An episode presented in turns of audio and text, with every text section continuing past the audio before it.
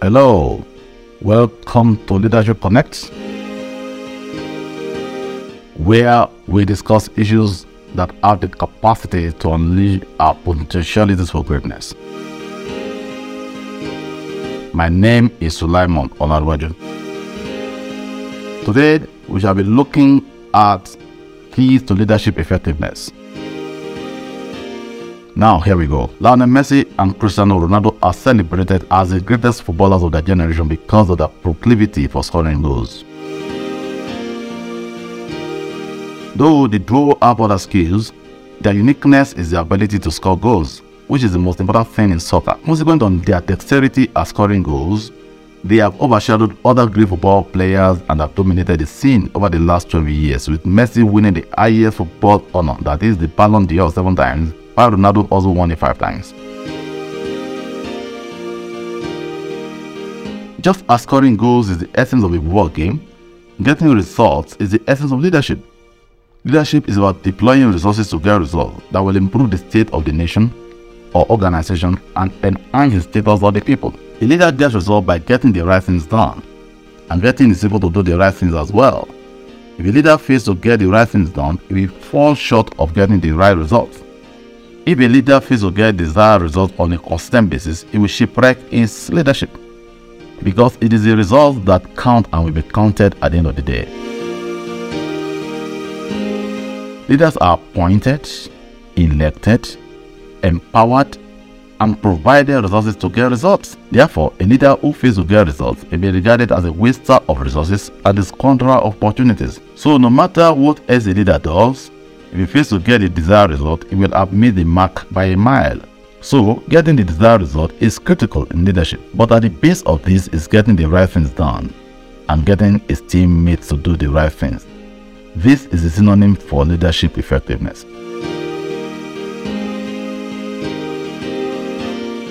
How leaders get the right things done? Number one, they eliminate destruction. Destruction is the greatest hindrance to leadership success. Destruction is not primarily about extraneous activities. It is essentially about giving attention to issues which may not be unimportant but are not critical to the task at hand. Paying attention to tasks that are not critical to the goal slows down progress and affects leadership effectiveness. Critical to getting things done is knowing what not to do at all. Usually, leaders have so many things begging for their attention but not everything that beckons to a leader deserves his attention.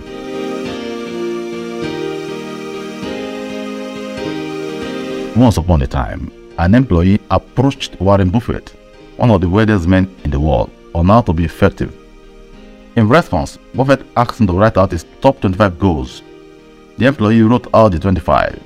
Then Buffett asked him to review his list and circle the top 5 goals the employee went through the list and after a while circled five items on the list. Buffett then asked him what he was going to do with the two list. The employee said, I will start working on my top 5 goals right away. When Buffett asked him about the second list, his response was that, well, the top 5 are my primary focus, but the other 20 come in a close second. They are still important, so I work on those intermittently as I see fit. They are not as urgent, but I still plan to give them a dedicated effort. Buffett responded and said, Everything you didn't circle just became your avoid at all cost list. No matter what, these things get no attention from you until you have succeeded with your top 5. Ladies and gentlemen, distractions are not those things that do not matter at all. They are those things that matter a little, and thus compete with those things that matter a lot. Such things must be avoided by all means. Number 2. They hold people accountable. As influential as they are, leaders cannot accomplish much on their own. They work through people to achieve their goals. However, the difference between leaders who are effective and those that are not is that the former hold everyone who works with them accountable while the latter don't. An organization is a system, with every part playing a role in the actualization of corporate goals. Accountability, therefore, is letting every member of the system understand his or her role and the criticality of that role to the actualization of set goals, as well as the consequences of failing to deliver on the target set for them. As simple as this appears, many leaders fail to comply with it. Now, why do leaders fail to hold others accountable.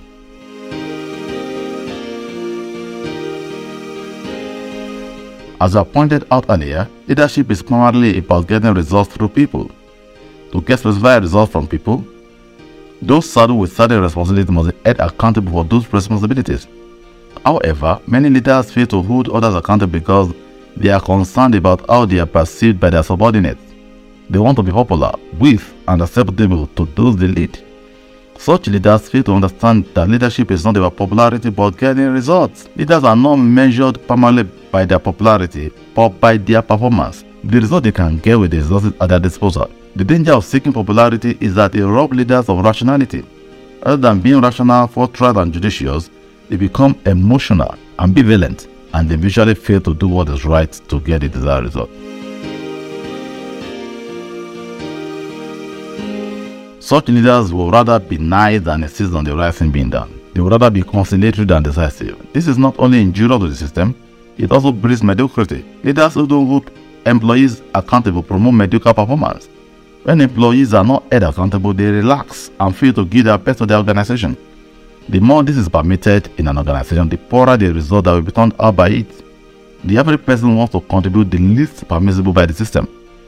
But when they know that there will be questions about their performance and the consequence should they fail to deliver on agreed terms, they will raise their performance level to the expected height or even beyond.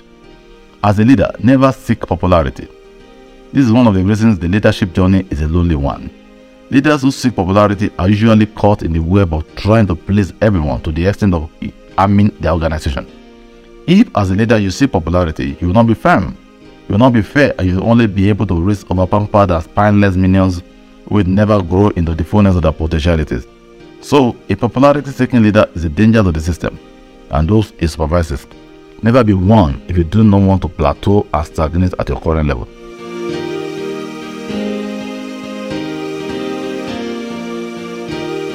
Now, let's look at how leaders hold their employees accountable. For leaders who wish to hold others accountable, the following tips will be of help. 1. Give clear expectations. Oftentimes, subordinates fail to deliver results as a consequence of expectations that are not stated in unambiguous terms. While the subordinate believes that the boss wants something, the boss expects something else. This is usually a communication problem. The way to avoid this is to start, to start out by giving a clear picture of what is expected of the subordinate.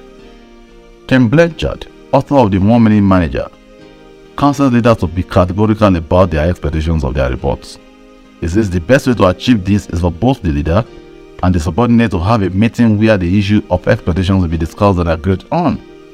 This, he says, will leave neither of the parties in doubt of the expectations. When leaders make clear what their expectations of their subordinates are, they make it easy for subordinates to achieve desired results. Number two, follow up. Leaders should give their subordinates the freedom to carry out their assigned task in the way they deem fit without necessarily abandoning them to it. Leaders should always ask their subordinates questions about the task. How the task is handled is the decision of the subordinate, but since the outcome of the task has an effect on the overall performance of the organization, the leader must always get information about the task to know the ground being covered and the challenges being encountered.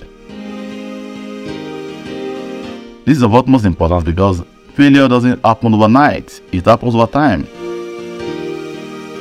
Failure is progressive and gives advanced signals, but many people are too engrossed in their activities to notice the signs and take steps to redeem the situation. By being observant, one can design far ahead of the manifestation a project that is doomed to fail. By getting regular feedbacks on the tasks being undertaken by subordinates, the leader is able to know how to go about it and what steps to take if the situation sounds awry. Waiting till completion time to find out if the task has been well done may be leaving it too late. As observed by Louis Gerstner, a former IBM chief executive, people don't do what you expect, but what you inspect.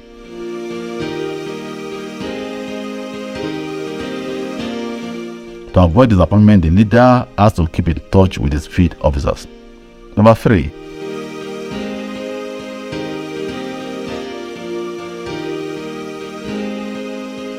the leader must offer to help one of the ways leaders help their subordinates to achieve success is to assure them of access whenever they require it. This will make it easy for them to approach the leaders for help when needed.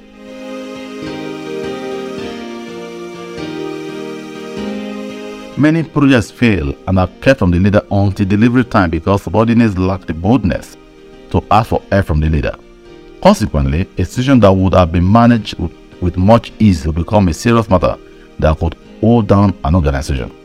Leaders should learn to encourage their subordinates to ask for help whenever they need it.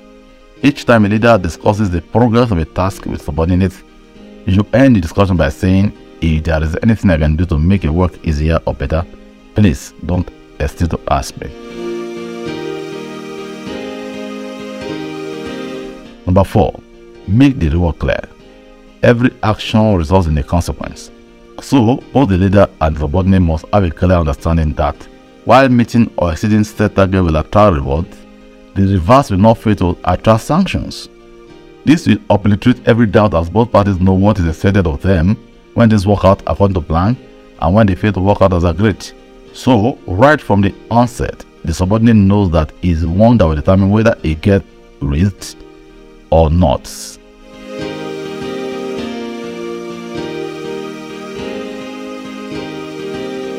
The secret to leadership effectiveness consists of two things. One, avoiding distractions, and two, holding team members accountable. I'll see you next time. My name is Suleiman Rajan. Bye.